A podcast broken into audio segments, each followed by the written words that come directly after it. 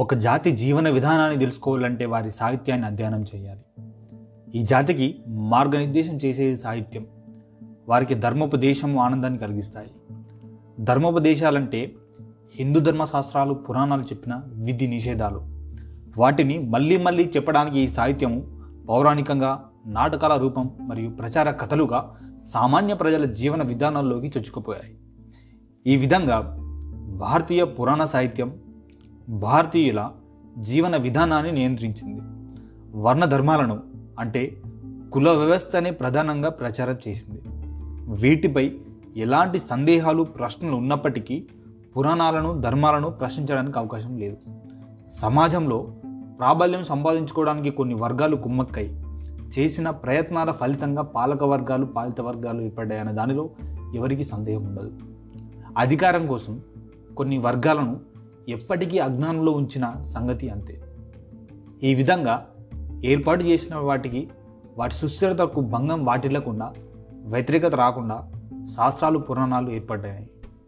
దాంట్లో పురోహిత వర్గం అగ్రభాగాన క్షత్రియ వర్గం పాలక వర్గంగా ఈ రెండు వర్గాల వారు తమ కింద మరో రెండు వర్గాలను ఏర్పాటు చేసి వారిని అజ్ఞానులను దారిద్ర్యంలోకి ఉంచే విధంగా శాస్త్రాలు స్మృతులను అందరూ పాటించాలని చెబుతూ రాజును అందుకు బాధ్యుని నింపారు. వర్ణ వ్యవస్థను అమలుపరచడానికి వాళ్ళకి యంత్రాంగం అంతా ఆవిర్భవించింది. శుద్రులను కులచట్రంలో బిగించి ఎదుగనీయకుండా చేసింది. కులధర్మం రాజధర్మం. మానవులు స్వధర్మం వీడనాడకూడదు. ఎవరైతే కుల ఉల్లంఘన అతిక్రమిస్తారో వారు రాజదండనకు అర్హులు. రాజును ప్రధానంగా చేయవలసింది వర్ణధర్మ పరిరక్షణ వర్ణశర్మ ధర్మాలను పటిష్టంగా అమలుపరచడం కోసమే రాజును సృష్టించారు. మనకు ప్రచారంలో ఉన్న హరిశ్చంద్రుని నాటకం ఆ కథ పైకి సత్యవతాన్ని చాటేదిగా కనిపించినప్పటికీ దాని అసలు లక్ష్యం వర్ణ వ్యవస్థ పునాదులను పటిష్టపరచడం ప్రతిపత్యం పేరిట స్త్రీలను అణచివేయటం.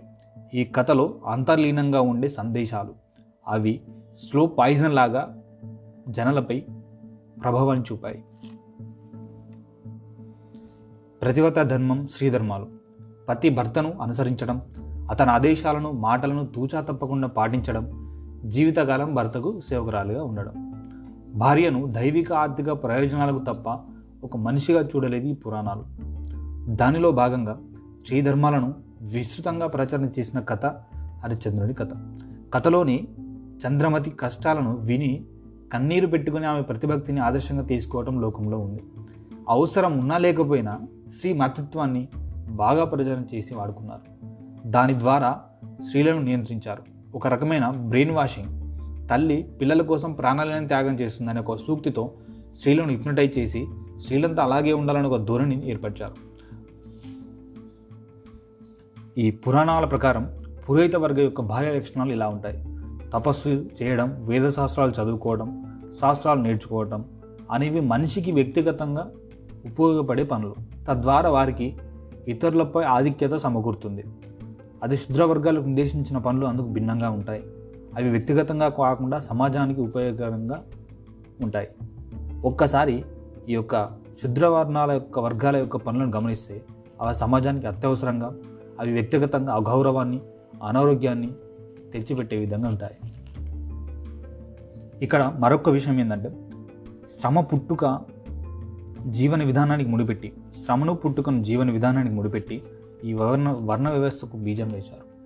ఒక్కసారి ఈ శుద్రవర్ణాల యొక్క లక్షణాలు ఏ విధంగా ఉంటాయంటే ఆ శుద్రవర్గాలు ఎంత సంపాదించినా ఎంత సంస్కారం కలవారైనా విలువైన లోహాలు వాడకూడదు. సొమ్ములు పూజలు వేసుకోకూడదు. చూస్తే రోత కలిగించే విధంగా ఉండాలి. అది నియమం. గుండు వేయించుకోవడం గోచి పెట్టుకోవడం కళ్ళు తాగుతూ కంపు కొడుతూ అపరిశుభ్రంగా చూసేసరికి ఒక విధమైన కక్కచ్చే వాంతచ్చే విధంగా ఉండడం హరిచంద్ర కథలోని సారాంశం. హరిచంద్రులోని కథలో వీరబాహుని వర్ణన నిమ్న కులాలకు విధించిన వేషధారణను వాటి వారి యొక్క పనులకు అద్దం పడుతుంది ఈ శుద్ర వర్గాలు ఉత్పత్తి కేంద్రాలుగా ఉండి కూడా ఊరికి దూరంగా నెట్టివేయబడి సంపద ఉన్నా అనుభవించలేని ఆంక్షలతో జీవితాలు గడిపారు.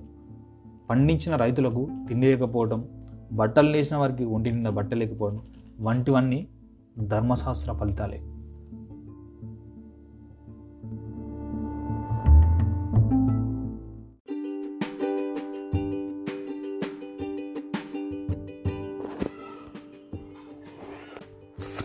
మరో వసంతం నిండిన మీ దాంపత్యం అనునిత్యం సుఖ సంతోషాలతో సాగిపోవాలని మనస్ఫూర్తిగా కోరుకుంటూ ప్రియమైన అన్నా వదినలకు వివాహ వార్షికోత్సవ శుభాకాంక్షలు.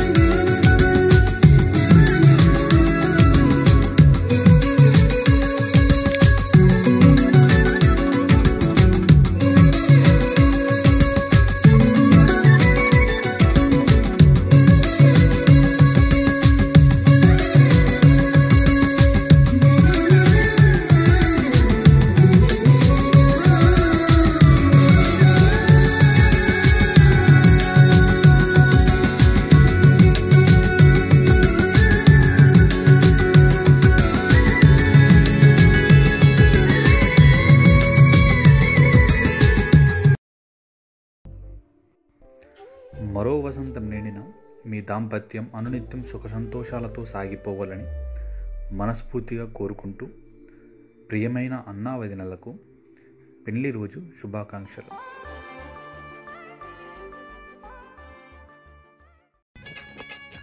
పుట్టినరోజంటే గడిచిపోయిన కాలాన్ని గుర్తు చేసుకోవడానికి కాదు చేయవలసిన కార్యమును గుర్తు చేసుకొని సమయాన్ని తగు జాగ్రత్త చేసుకోవడం కోసం కాబట్టి మీ భవిష్యత్తు మరింత శోభయానమానంగా ఉండాలని మీ చిరునవ్వు పువ్వుల ఎల్లప్పుడూ వికసిస్తూ ఉండాలని మనసారా కోరుకుంటూ హృదయపూర్వక జన్మదిన శుభాకాంక్షలు.